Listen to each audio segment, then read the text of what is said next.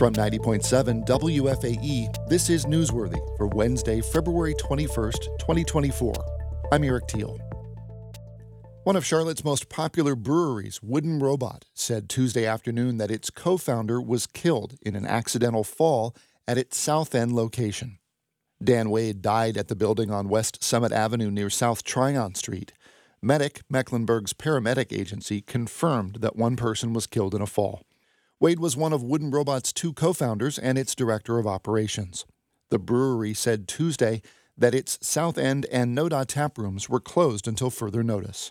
In a statement, co founder Josh Patton asked people to keep Wade's wife and son in their thoughts and prayers. Tega Cay officials have released more information about efforts to control the deer population in the South Carolina community just north of Rock Hill. WSOC reports the city said it culled more than 30 deer over a two week period in January. South Carolina's Department of Natural Resources approved a plan to kill a total of 160 deer. However, USDA sharpshooters were unable to cull as many deer as they hoped due to the work being limited to golf courses. WCNC reports the effort has cost more than $42,000. Council said it's now considering other options to control the population. American Airlines said Tuesday that checking a bag will cost travelers more and that some ticket bookings will no longer earn miles and loyalty points. Ely Portillo has more. American Airlines operates about 90% of flights from Charlotte Douglas. The carrier is raising its fee for checking a bag by as much as $10 each way on domestic flights. A first checked bag will cost $35 if travelers pay ahead of time online and $40 if paid at the airport. A second bag will cost $45. American Airlines credit card holders and travelers with status will still get a first checked bag free. American also said that starting May 1st, customers will only get frequent flyer miles on flights booked directly with the airline or via preferred travel agencies. The airline will publish a list of travel agencies that are still eligible to get points for their customers in late April.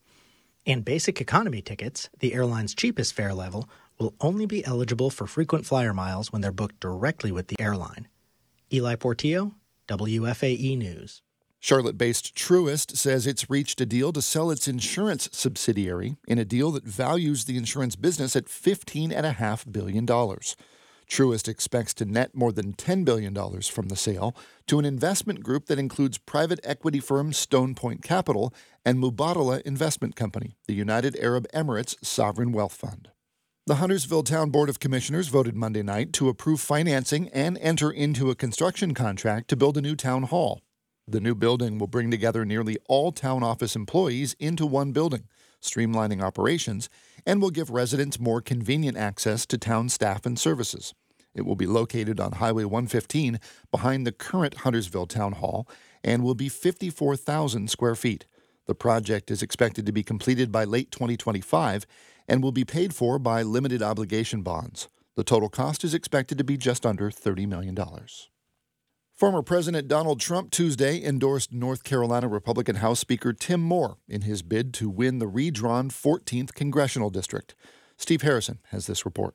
The heavily Republican 14th includes western and northern parts of Mecklenburg County and then stretches west to Rutherford and Polk counties.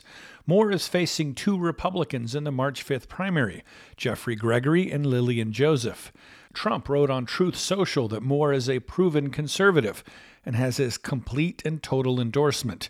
Trump has also endorsed two Republican congressional incumbents, Virginia Foxx and Richard Hudson and newcomer Addison McDowell in the 6th District. Donald Trump Jr. is in North Carolina this week to stump for McDowell. Steve Harrison, WFAE News. Former South Carolina Governor Nikki Haley will be in Charlotte on March 1st ahead of the Super Tuesday primary March 5th. She'll host a political rally at Suffolk Punch in South End. North Carolina state health officials are expanding their mental health resources with a hotline that allows people in crisis to talk with someone that has been through a similar experience. Public Radio East's Annette Weston Riggs has more. Officials with the North Carolina Department of Health and Human Services said the Peer Warm Line will work with North Carolina 988 Suicide and Crisis Lifeline by giving callers the option to talk with a peer support specialist. They said peer support specialists or peers are people living in recovery with mental illness and or substance use disorder who provide support to others who can benefit from their lived experience. People in crisis who want to talk talk with a peer can call 1 855 Peers NC, and people who call 988 will also have the option to connect with the Peer Warm Line. I'm Annette Weston Riggs. Mecklenburg County's Meals on Wheels program has been around since the 1970s, delivering meals to homebound older adults and people who are disabled. But it's not just a daily meal that the program provides to people in need, it's also a friend. Nick de la Canal has the story. Good morning. Good morning. How are you? Meet Todd Bowman, a volunteer with the local Meals on Wheels program run by Nourish Up, formerly known as Loaves and Fishes. This was laying on your driveway. Got a piece of mail. Every Wednesday, he steps into the kitchen of this small brick ranch in North Charlotte to drop off a microwavable meal to Larry Hall. Chicken, uh, potatoes, and green beans. And this is Boost, isn't it? Yeah, a yep. protein shake. He also checks up on Hall and notices today he has a black eye. Did You running into things again? Yeah, bumped into something. Hall is blind in his right eye. He can't see well enough to cook or to drive, and so having someone deliver meals is really important to him. You know, I've got other foods and all, but this is my main meal. Bowman began delivering for Meals on Wheels three years ago after seeing his mother in law benefit from the program before she moved to assisted care. And I decided it was just time to give something back because of how much we got out of it. He says most people on his route are nice. Some appreciate a quick check in, others want their food left by the door. But he says Hall always wants a little more company and conversation. He's always been really friendly, um, really good guy. Over the past year and a half, the two have formed a close friendship built on small acts of kindness. It started early on when Hall didn't come to the door one day when Bowman knocked. But he was very concerned that I wasn't uh, here and something had happened. He called him up just to make sure he was okay. He was fine, he just had an appointment at the Veterans Affairs office. Another time, Bowman remembers walking in to see Hall struggling with some electrical circuits in his kitchen and his microwave had died essentially. And he was explaining to me the situation, and I asked him, "Okay, what's what's the solution here? What are you going to do?" And he said, "Well, I haven't quite figured that out yet." Without a microwave, Hall couldn't heat his food, and he couldn't just drive himself to the store to buy a new one. So I came back after finishing up the meal delivery that afternoon, and we went to Target and bought a new microwave. I also got a coffee pot too. We had a nice shopping spree. It wasn't something Bowman had to do, Hall says, but it meant a lot to him.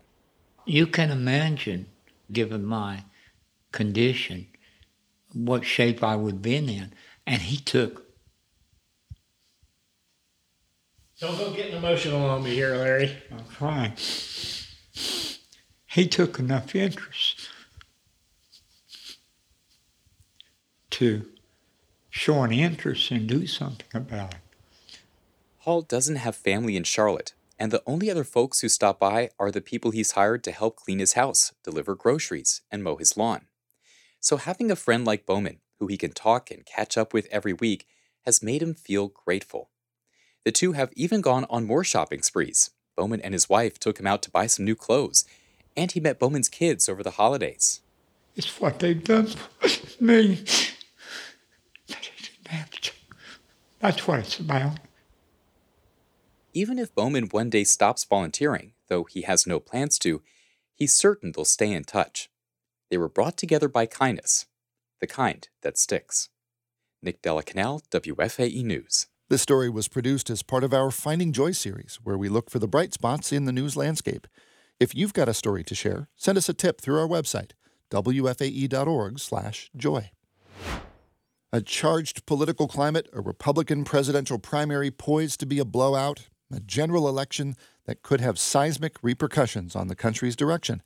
That's all true in the current 2024 presidential race, But a new podcast proposes it was also true back in 1976 in an election that shaped the conditions for today's political environment. That podcast is Landslide. Its creator and host, former WFAE reporter Ben Bradford, and WFAE is a producing partner. Ben joined our Marshall Terry to discuss. Hey, Ben. Hey, Marshall. Good to be back. Uh, it's great to have you. So make me care about 1976. Why does it matter for us today? Yeah, you know, in a lot of ways, there is a straight line that connects that election to where we are today in how the parties operate, in the issues that divide voters, and basic ways that our politics and government function. And I think that one of the big things that the podcast explores, which just feels so relevant right now, is how the current Republican Party took shape. And I think there's this tendency to think that today's GOP, with former President Trump, you know, the likely nominee, that that's some kind of a historical aberration, a, a break from the past. You know, I mean, this is the first presidential candidate to refuse to concede an election he'd lost. Trumpism, what's sort of termed the new right these days, uh, is a rejection of some long-standing Republican positions on things like defense and trade and spending. And one of the things that the podcast explores is how that's actually not something that came from nowhere, but rather a continuation of forces that have built in the party for almost 50 years. And we sort of explore how those forces began to build and when we start to see them reflected in the national politics of America. So take us back. What's happening almost 50 years ago? Yeah, writ large, the country is struggling. This is the aftermath of Watergate in Vietnam. Uh, the economy is foundering with stagflation. And uh, this new thing is happening where Americans' faith in government has just collapsed. So, Gerald Ford is the unelected president who's taken over unexpectedly after Nixon resigns. And instead of retiring, which is what he'd been planning to do, he's trying to hold the country together. And simultaneously, there is this other thing happening in the political parties. And this is really hard for us to conceive of today. But the two major parties at that time were not primarily divided by ideology. You know, it wasn't this is a conservative party and a more liberal party. That was not the key differentiator between the parties. So, as the Vice President Nelson Rockefeller, a liberal Republican, said, I don't want to see one party of the right and one of the left. But as Gerald Ford is just besieged by challenges. This growing movement of conservatives within his party launches a rebellion. And when I say conservative, I mean culturally and socially rather than just, you know, economically, which is what Ford was. And so these conservatives find their own candidate to challenge Ford in the primaries. And who was that? Yeah, that was this uh, former actor who was widely seen as extreme and fringe and has given almost no chance of actually winning the nomination from Ford. Uh, and that's Ronald Reagan. And the primary battle between Ford and Reagan looks like it's going to be a blowout, kind of like today's. But Reagan comes back. And the results, and then what follows in the general election, uh, and sort of snowballs, it really reshapes our political landscape in ways that we're still grappling with. And we have an excerpt from Landslide that we're going to play. Uh, this is a bit of the trailer. The state of the union is not good. The energy crisis has developed into a money crisis. Gasoline lines and empty pumps. The second day in a row, snipers fired at a school bus as the controversy over textbooks continued. In the mid 1970s, America seemed to be falling apart. A new president, who never even sought the office, had the task of cleaning it up. It was as if the weight of the world had fallen upon to Jerry Ford. Gerald Ford saw his job as uniting the country. He was such a decent person. We're going to have a president that we can work with. Until he faced a challenge from the edge of his political party. Political shockwaves of Ronald Reagan's entry into the presidential race.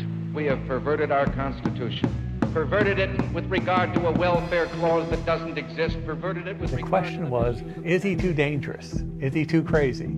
This is the story of the closest presidential primary race in American history. We had a pretty bitter contest. It's a standoff at this hour. Head to head, knockdown, dragged out affair. And it's the story of when the Republican Party became a conservative party. More and more analysts are predicting the Republicans will go the way of the Whigs.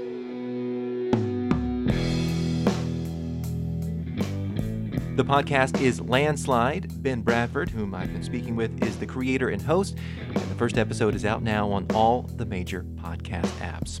Uh, thanks so much for joining me, Ben. It was great speaking with you. Thanks for having me. Landslide is produced by Nuance Tales in partnership with WFAE and is part of the NPR network. Ben will be back with us over the course of its run to give us exclusive previews, excerpts, and insights. It's been just over 125 years since hundreds of African Americans were killed in Wilmington by white supremacists who feared the success of the port city's thriving black middle class. They staged a successful coup to force numerous black elected and appointed officials and white officials who did not share their racist views from their positions. The conservative John Locke Foundation has produced a short fictional film on the massacre. Gwendolyn Glenn has this report on why the film is attracting criticism. The massacre happened at a time when Wilmington's predominantly African American population was well educated, owned businesses, and shared power with whites in a city that was surprisingly integrated.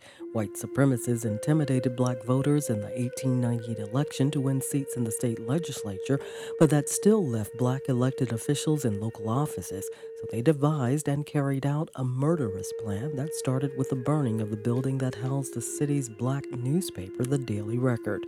Historian Lynn Mollenauer teaches at UNC Wilmington and leads various research and other 1898 initiatives.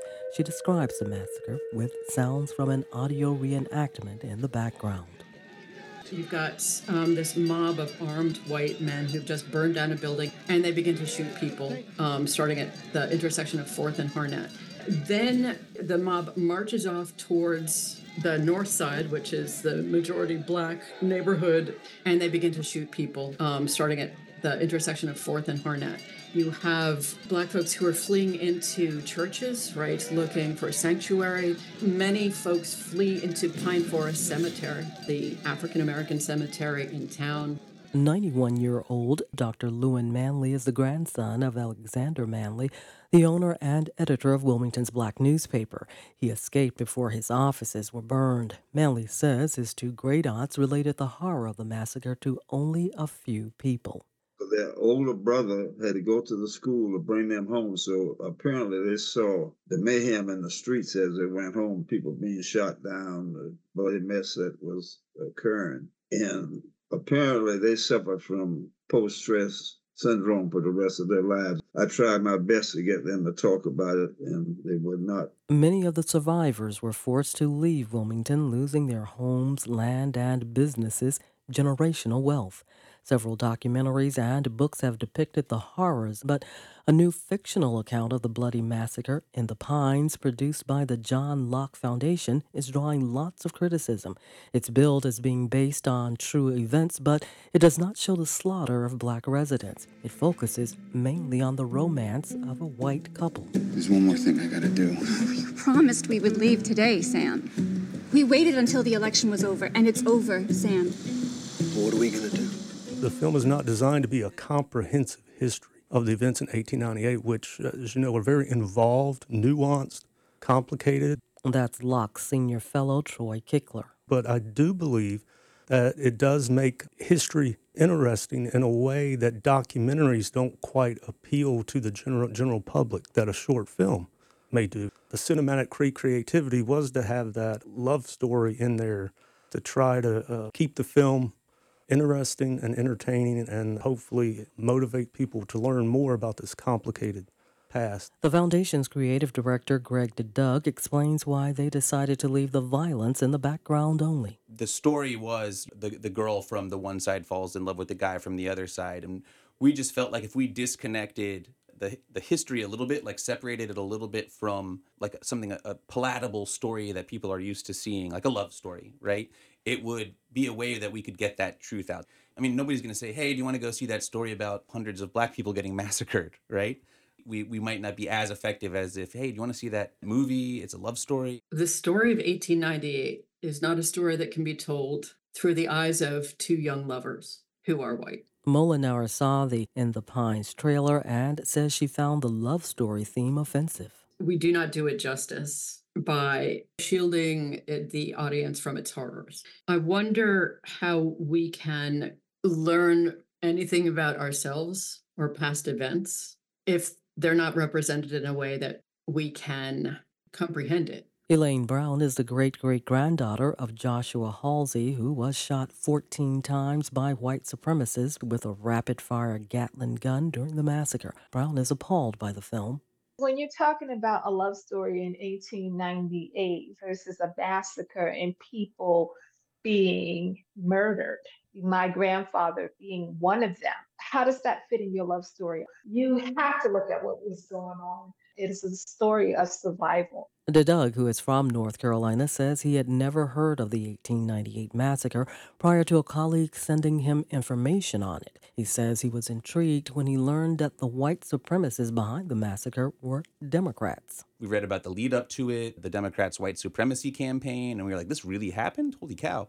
We thought, like, this is a good candidate for getting people interested in North Carolina history, like something really significant. During the late 1800s, most Democrats were from southern states, staunchly conservative and white supremacy supporters.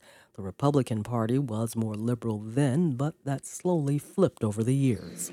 Ashley was a real southern lady. In the Pines is narrated by the role of the fictionalized black newspaper publisher's daughter.